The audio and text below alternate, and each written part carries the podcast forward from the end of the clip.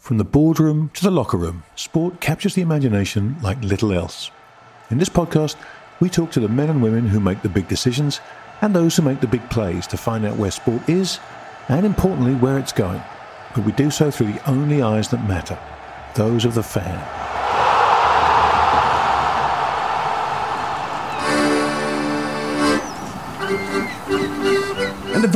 Warm welcome aboard the pirate ship the Rive Gauche and to the Captain's Table podcast, brought to you by Are You Not Entertained and our great friends at Loch Lomond Whiskies. I'm Giles Morgan. I'm not actually a captain, or indeed a pirate, but a vague ancestor of my family, Captain Henry Morgan, actually was one, and his family all came from Wales as well.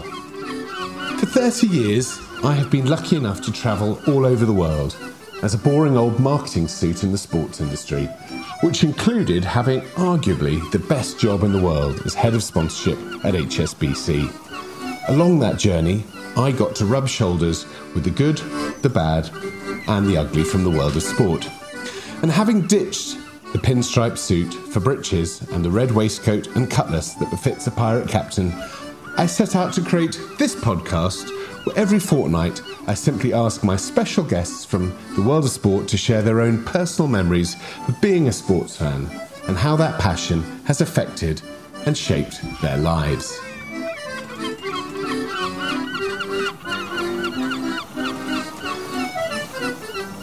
And ahoy there, my hearties, and welcome back on board my pirate ship, the Rive Gauche, and for another episode of the Captain's Table.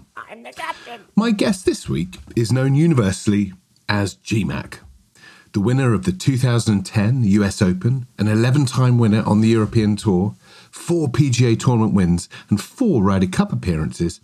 Graham McDowell has been one of the leading Northern Irish golfers in the past 15 years. He is a man of many parts. He is an engineering graduate, a restaurateur, a lifelong Manchester United fan, and now a father of three. It's really good of him to take the time to join us on the show. And I can hear his elfin footsteps on the gang's gangplank right now. So let's welcome him to the captain's table.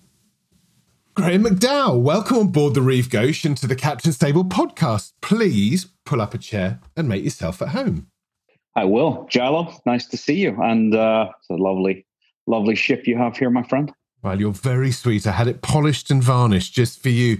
Um, those bags, God, you bought quite a lot of them. They, they'll be taken to your cabin by my steward Paul. Um, beware all of the the pets that we have on board. We've got dogs, we've got cats, we've got parrots, we've got everywhere. But I think you've got a dog. Have you brought Have you brought Chappie along? Chappie hasn't made it uh, today. He's actually down at the vet right now. He's swallowed something else. He's a uh, he's a ten month old uh, boxer puppy. Great little dog. I've actually never had a puppy before. When I met my wife, she had two little pugs. You know, which is uh, very apt for for you know our theme tune, Captain Pugwash. Right? you know, we had two little two little pugs, but they were about four or five years old when I met them, and they're actually very well behaved. But uh, my first puppy, God, he's a he's a menace. He really is. I mean, he he eats everything, and uh, he's a regular down at the vet for an X-ray of his stomach to see if uh, to see what's in there. You know, so it's, it's always very exciting waiting for the X-ray X-ray to come back and kind of like looking at it closely, going, "Hmm, what do we have here?" It's like an archaeological dig. You don't know what you're going to get at. Well, you'll you'll you'll meet uh, the, the the ship's dog is called Bruce. He's a nine month old Labrador that my listeners know well.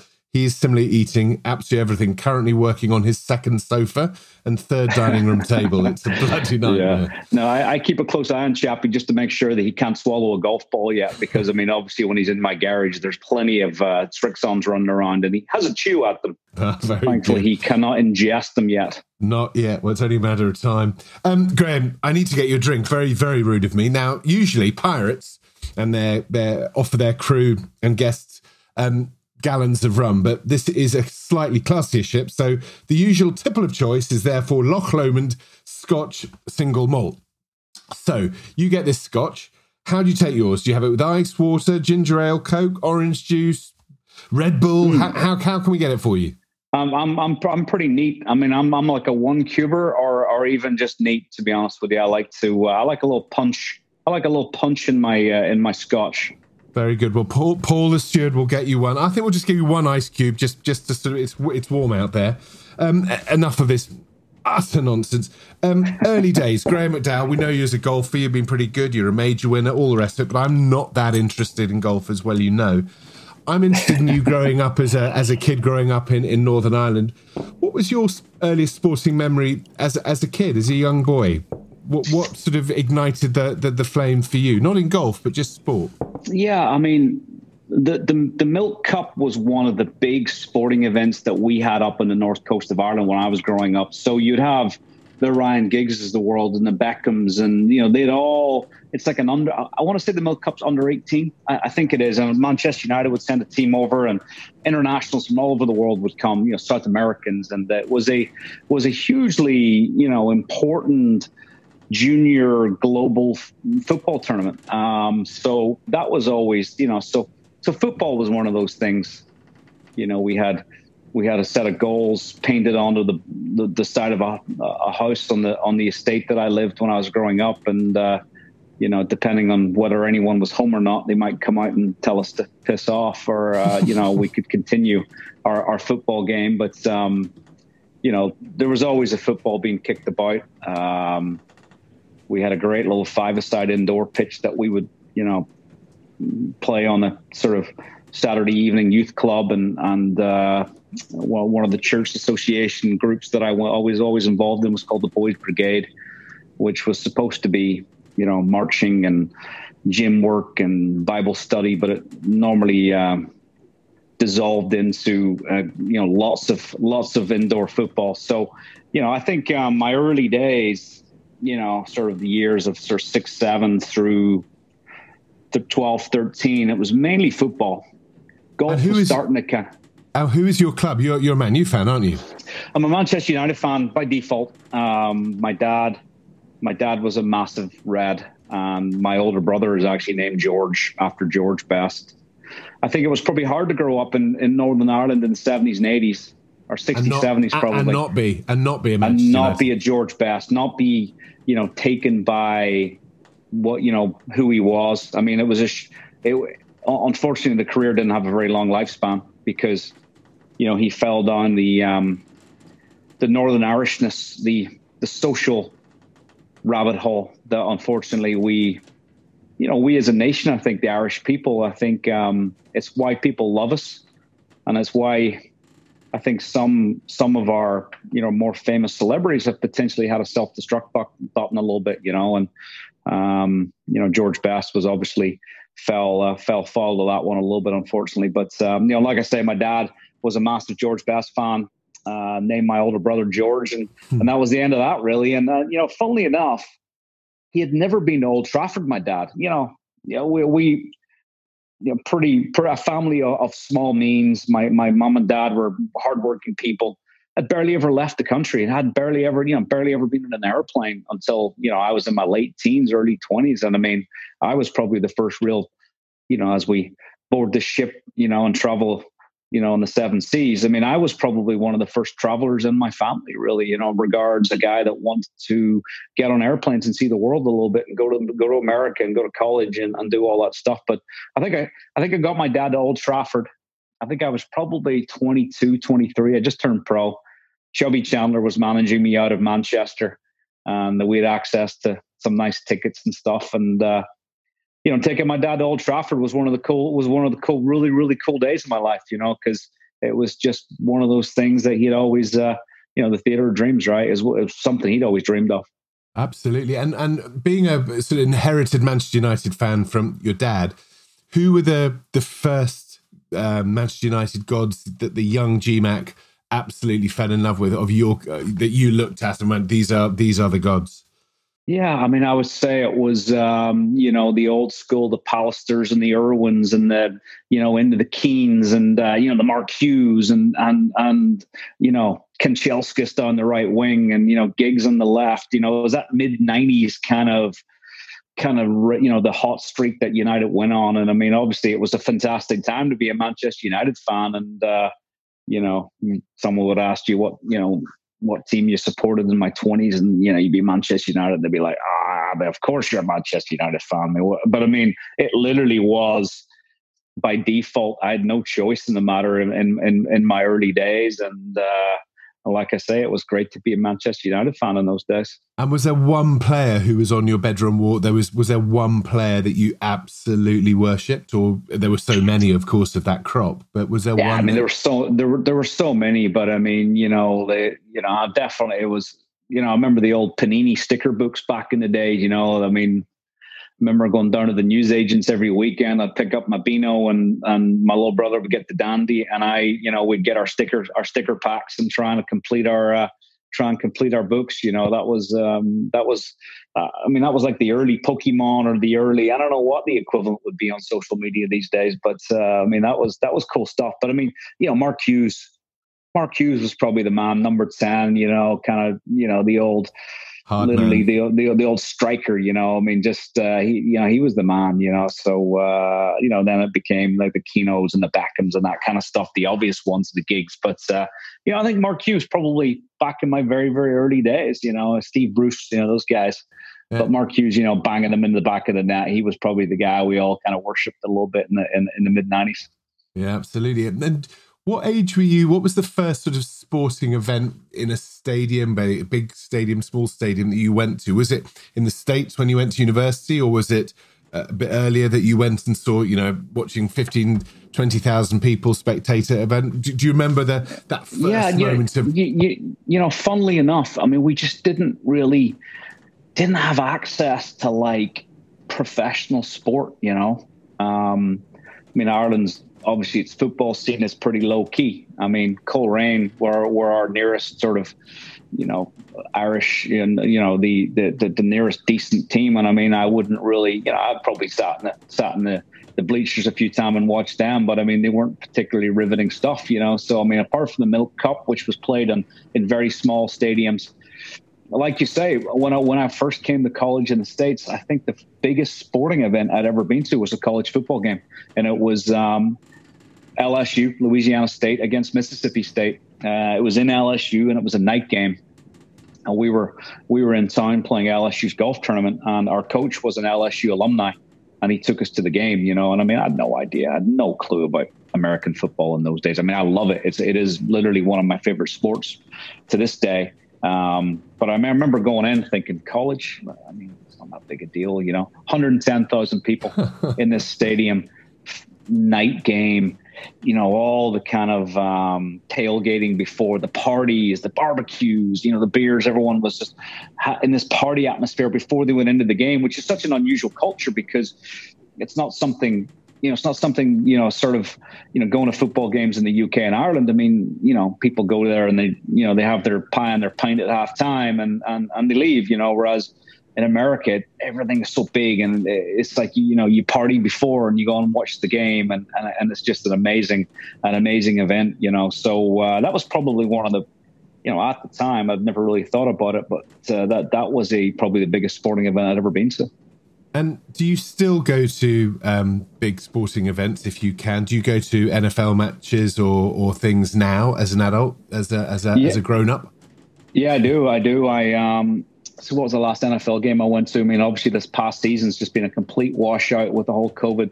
You know, we had Tom Brady down the road at Tampa Bay winning the Super Bowl, and I wasn't even able to get down to a game, which was just ridiculous. But I think the last game I went to, um, it was when Tom Brady played for the New England Patriots. It was the opening game against the Steelers in the 1920 season, and we went up to Gillette Stadium up in Boston, which was a really cool experience. Tom Brady.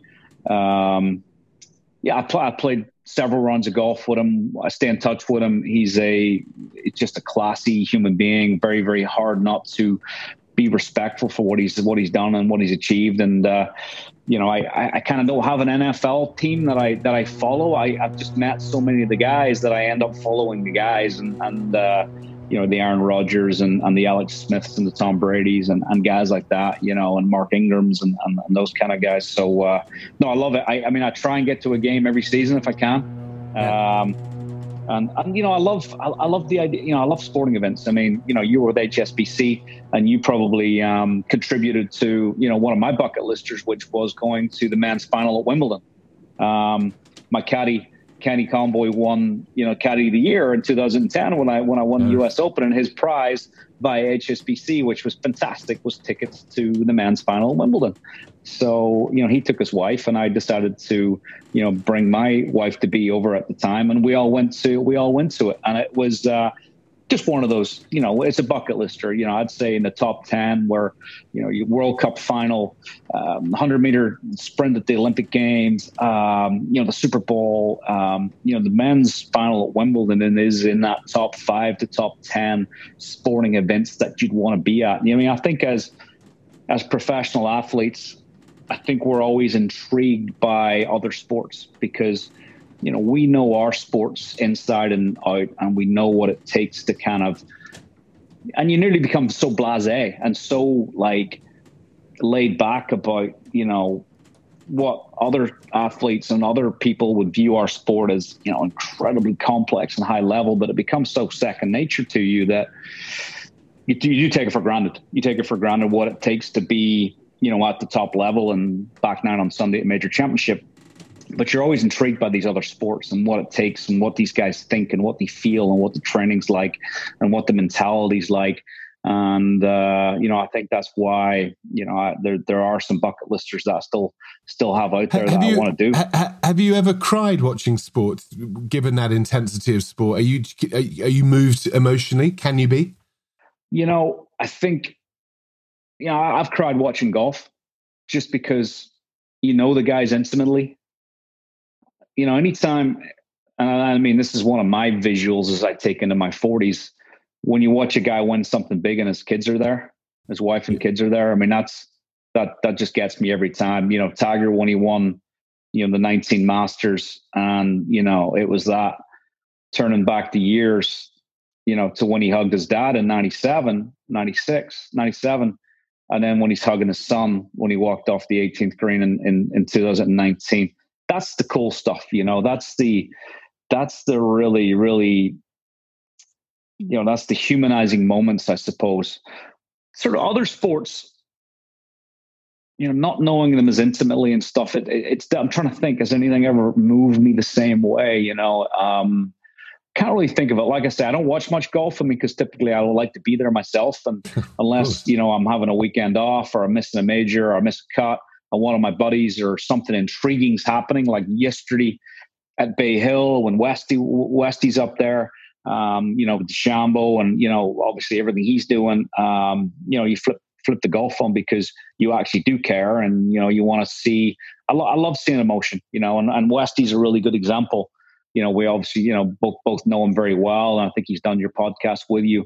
Um, you know what he's achieving into his mid forties you know, is obviously very inspiring for a guy like me as I move into my 40s. Um, you know, it's amazing what can happen when you stay healthy and you stay, more importantly, mentally fresh and mentally motivated. And obviously, Lee has been quoted as saying that, you know, he actually cares less about golf now than he ever did, like in a very healthy way. And, uh, you know, it's like it's shown, hasn't to, it? It's it's shown that he's got his balance in a, in a very good way. It seems to be for be. sure. You know, having Helen on the bag, and you know, his kids are growing up, and his kids can be with him when he travels from time to time. He's got all his ducks in a row. You know, and you know, it's amazing when you see guys be at peace with the personal life and it kind of runs into the professional life and that's the same in all walks of life and all businesses and, and, everything we see and obviously it you know works you know incredibly well in sport as well that's uh, when you've got things under control personally, um, it gives you an opportunity to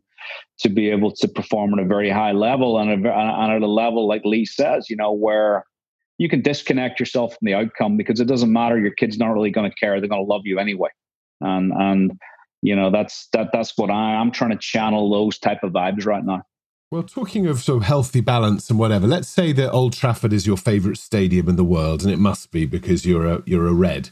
And I, you've invited me along because I've leached along for the ride. But at half time, Manchester United are 2 0 up, say, mm-hmm. against Liverpool, say. And I, we're, we're going to go, we're going to go and grab some food at half time and a pint. What is the GMAC Sin Stadium food that you can have with Gilo? Well, I mean, what is it? Roy Keane said, you know, prawn sandwiches up there in the corporate hospitality. No, no, we're not. We're, we're not, not, we're, we're not, not doing hospo. We're not doing hospo. We're, not going for prawn sandwiches. I mean, listen, there's nothing better than a meat pie, is there? I mean, like, I mean, it's such an English thing. You know, it's not like a, it's so, so you know, Irish just don't think I always tell people I don't think the Irish are renowned for their food. You know, we're not we're not a culinary nation. We're a we're a liquid liquid lunch nation. I feel like you know a pint of Guinness is it, it that is that is cuisine, right? Um, but like I meat pie, I mean a Cornish pasty and, and a pint. You know, I mean, is and there anything more? That's probably fine, isn't it? We'll be fine.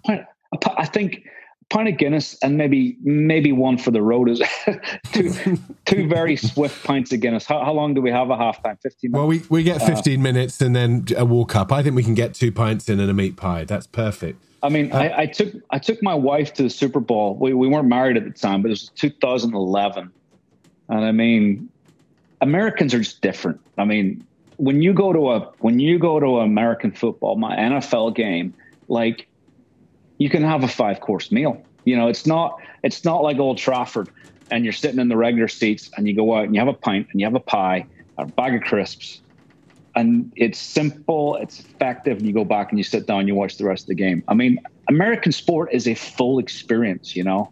There's just everything going on. I want to say she had popcorn, peanuts, nachos and cheese, hot dog, Diet Coke, might have had a beer in there. You know, it was it was Heaven. just there's just you know it's uh, and I think that's uh, American sport is it's an experience and it's not just about the game, which is good and bad for me. I I love I love there's something raw about rugby and football and and and you know the, the you know the the GAA sports in Ireland and there's something raw about just going to a game simply because you love the game. America, I feel like it's the entertainment capital of the universe. People go to sporting events not just to be entertained by the sport, you know? I was going to ask you, you, is your favorite place to watch sport live to go to the stadium and just immerse yourself in the live event, or do you like watching in the pub or at home? I think I, I think kind of what what I've realized since I lived full time in America now, and I haven't been to Old Trafford in ten years. I, I'm I'm not a football fan anymore. I don't follow Manchester United to the same intensity that I did because I miss I miss that connection. The last game I ever went to was United City. Sat in the director's box with my wife, and we were going up to meet uh, Fergie after the game. Never done it before. It was really cool. And Kristin had never been to a game before. City beat them six 0 so so we're sitting up we're sitting up in the family box after the game kind of all looking around thinking to ourselves you know ferguson's down giving giving the full hair dryer treatment to the team. As we as we stand there kind of twiddling our thumbs thinking to ourselves is alex even going to show up here? This is going to be a disaster. And i mean half an hour later and he comes.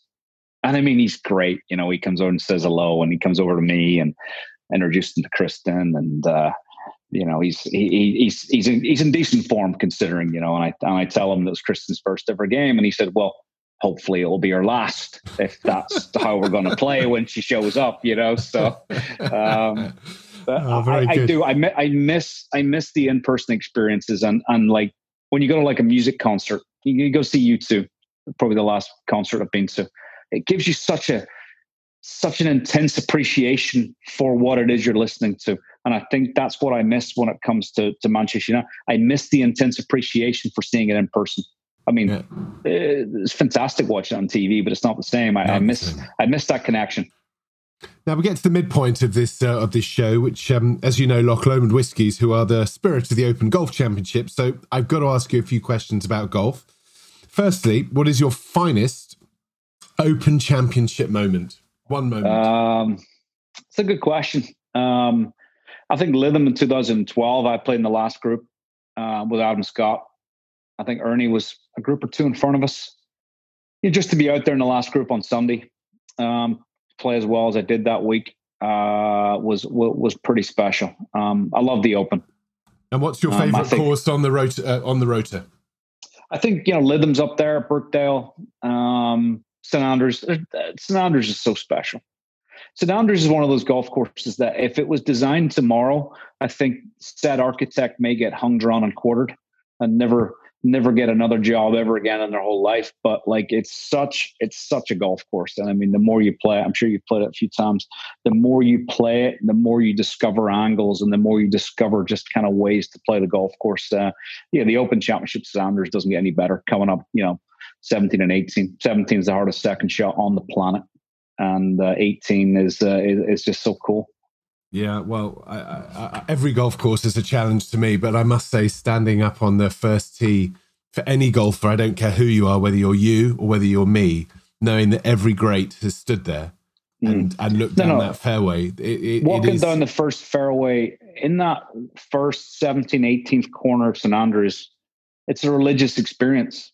Mm-hmm. in golf and there aren't many religious experiences you know where you just feel like you are following in historical footsteps. Um, seven at Pebble, um, you know, 18 at Pebble, um, you know, Augusta, Amen Corner. There, there's very few little pockets of, you know, like I said, the religious experiences in golf where you just know that you're in special, in special kind of uh, atmosphere.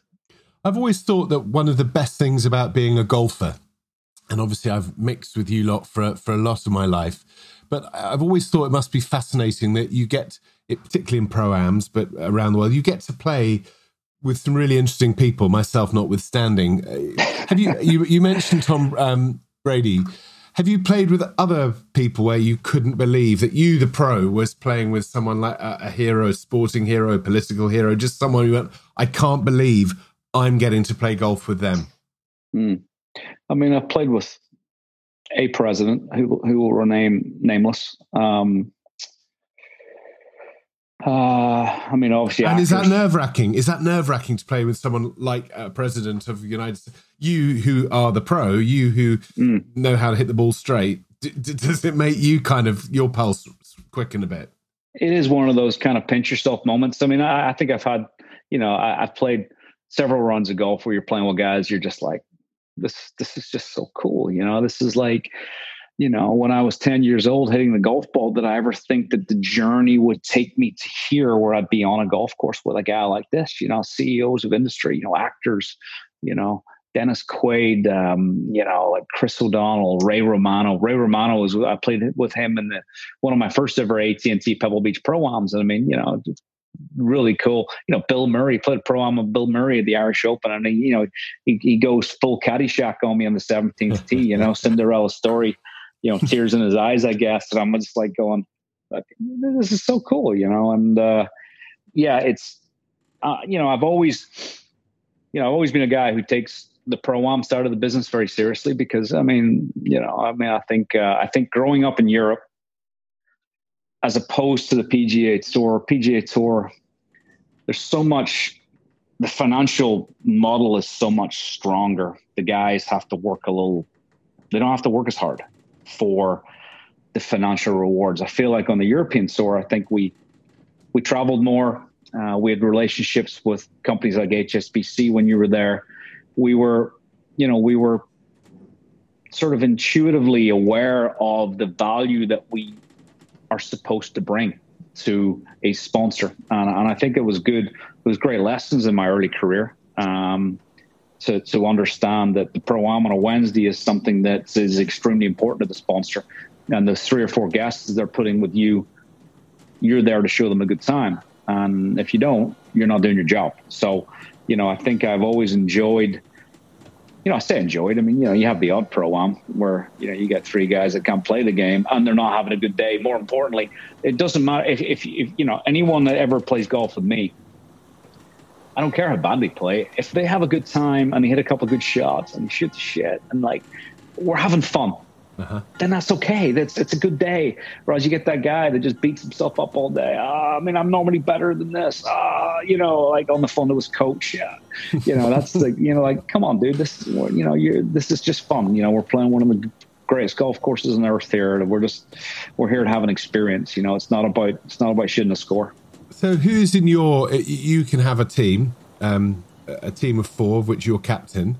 Players fellow professionals, friends, whatever. Who's in your dream in your dream team? The three, your, who's your three picks to go around a golf course with? um,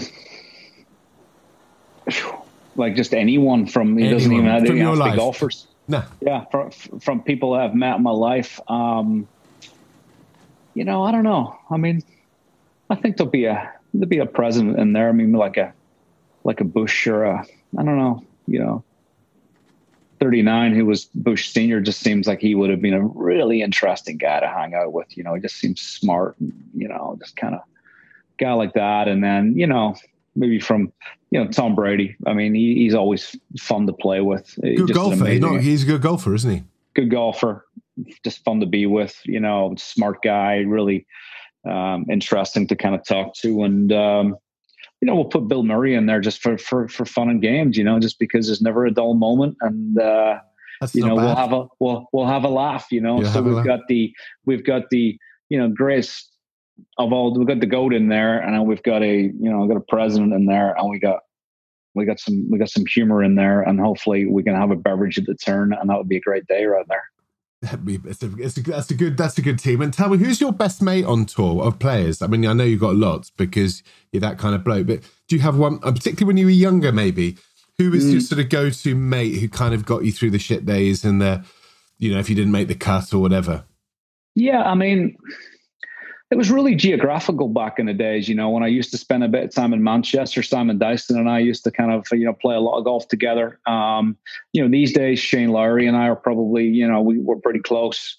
Play a lot of practice rounds together. You know, Ian Poulter and, and Henrik Stenson, they live here in the same community as I do in in Florida, and we travel a lot together and we hang out quite a lot together. So um, it's always difficult. I mean, I, you know, obviously Rory McIlroy you know, we we kind of um, we were very close back in the early days when he first came out and he was young and green behind the ears. And you know, I you know spent a lot of time with him, and you know, obviously his prodigious talent was evident from a very very early age, and played some World Cups with him and played some Ryder Cups with him, which was pretty special. And uh, you know, then life gets in the way. You know, we get married and we go off and we you know start living our own lives a little bit. But um, you know, it's um it's always it's always hard having very close friends out there because they're competitors as well. You know, and I mean that's the interesting thing about a guy like Shane Lowry, for example. I feel like when him and I play play for a hundred bucks on a Wednesday, he may want to beat me more than he wants to play well in the tournament.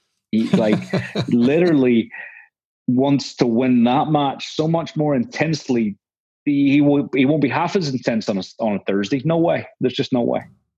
And is there a a player that you've seen over the, your, your your long career who just had, and they may not be the most successful in terms of tournaments won, but just someone who you thought had talent that you just couldn't quite believe how natural ta- their talent was. Was there someone, or is it is it the obvious? Is it Tiger on on his day? But is there someone that's sort of been around? You go, you were just something. You had something from the gods.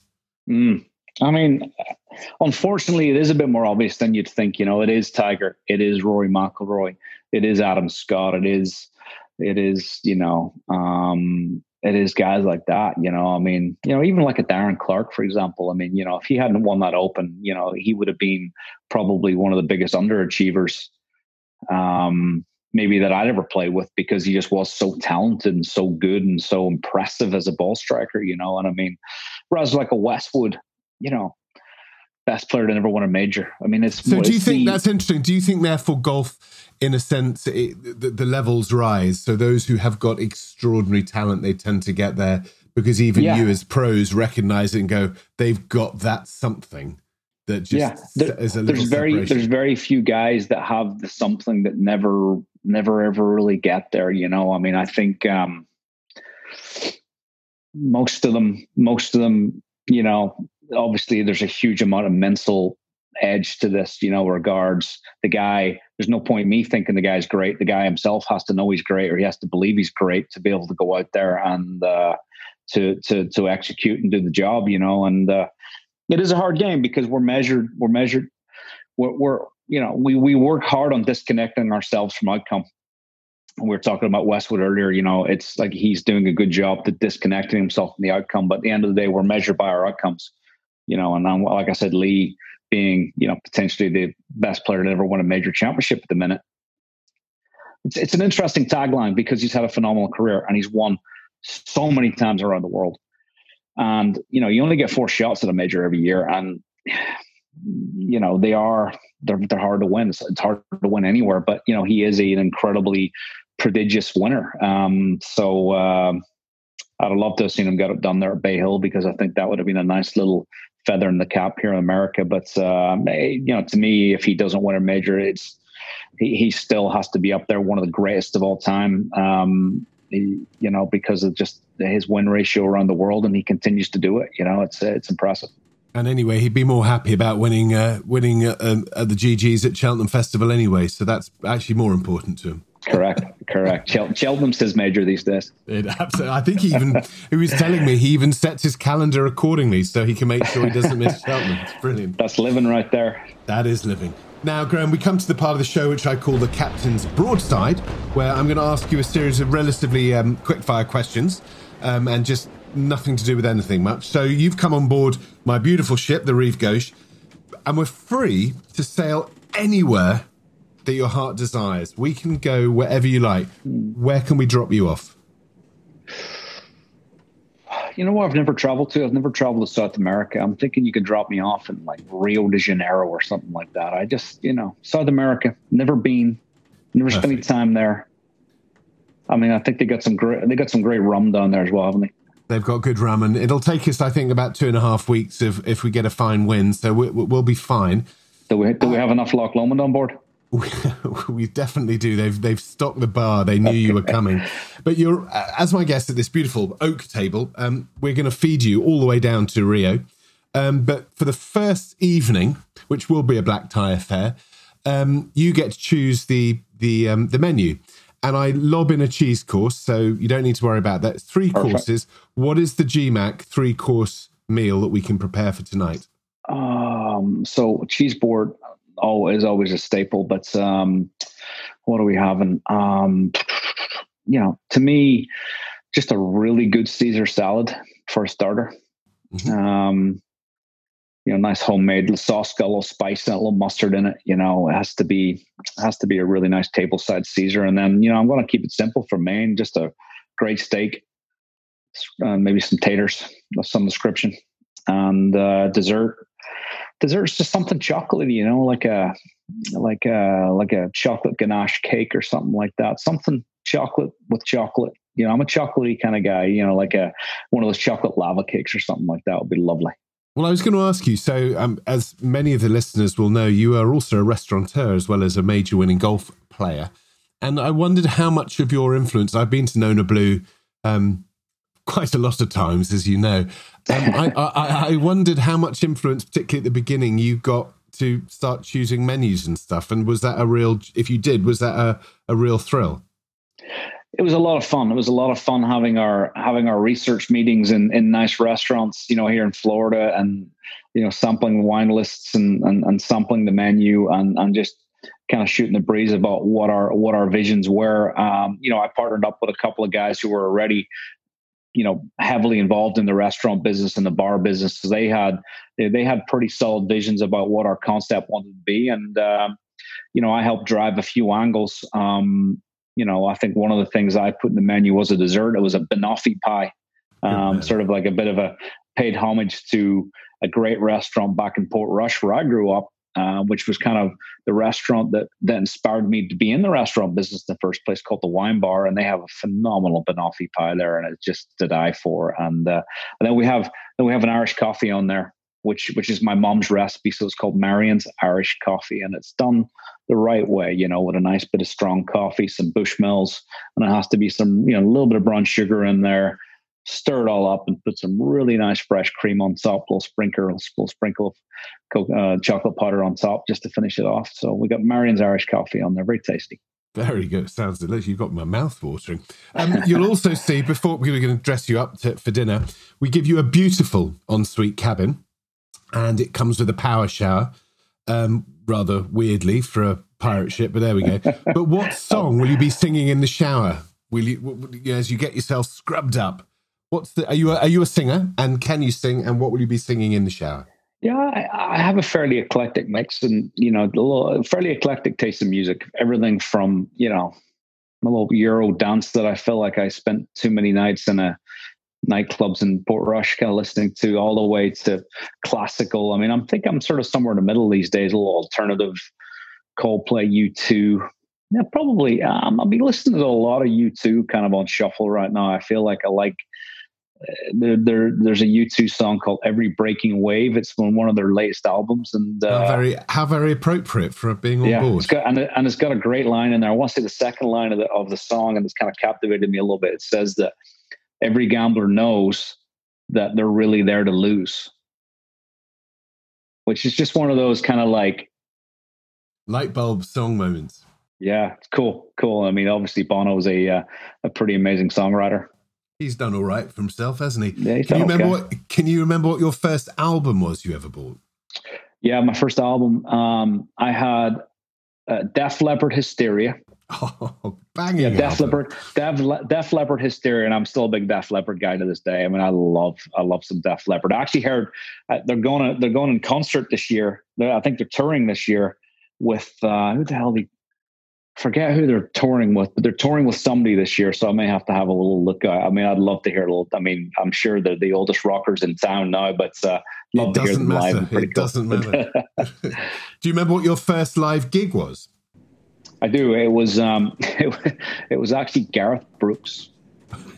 Gareth? Brooks. I mean, that's a little. I'm a little ashamed to admit that one. I think it was at about matter. 1995. I went to a Gareth Brooks concert, and uh, I think the girl I was uh, I was going out with at the time, she got me a little bit of Gareth Brooks, and we went to we saw him in Belfast, and uh, it was great. It was great. Like I say, you gain a a different appreciation level for the for the talents and for the music.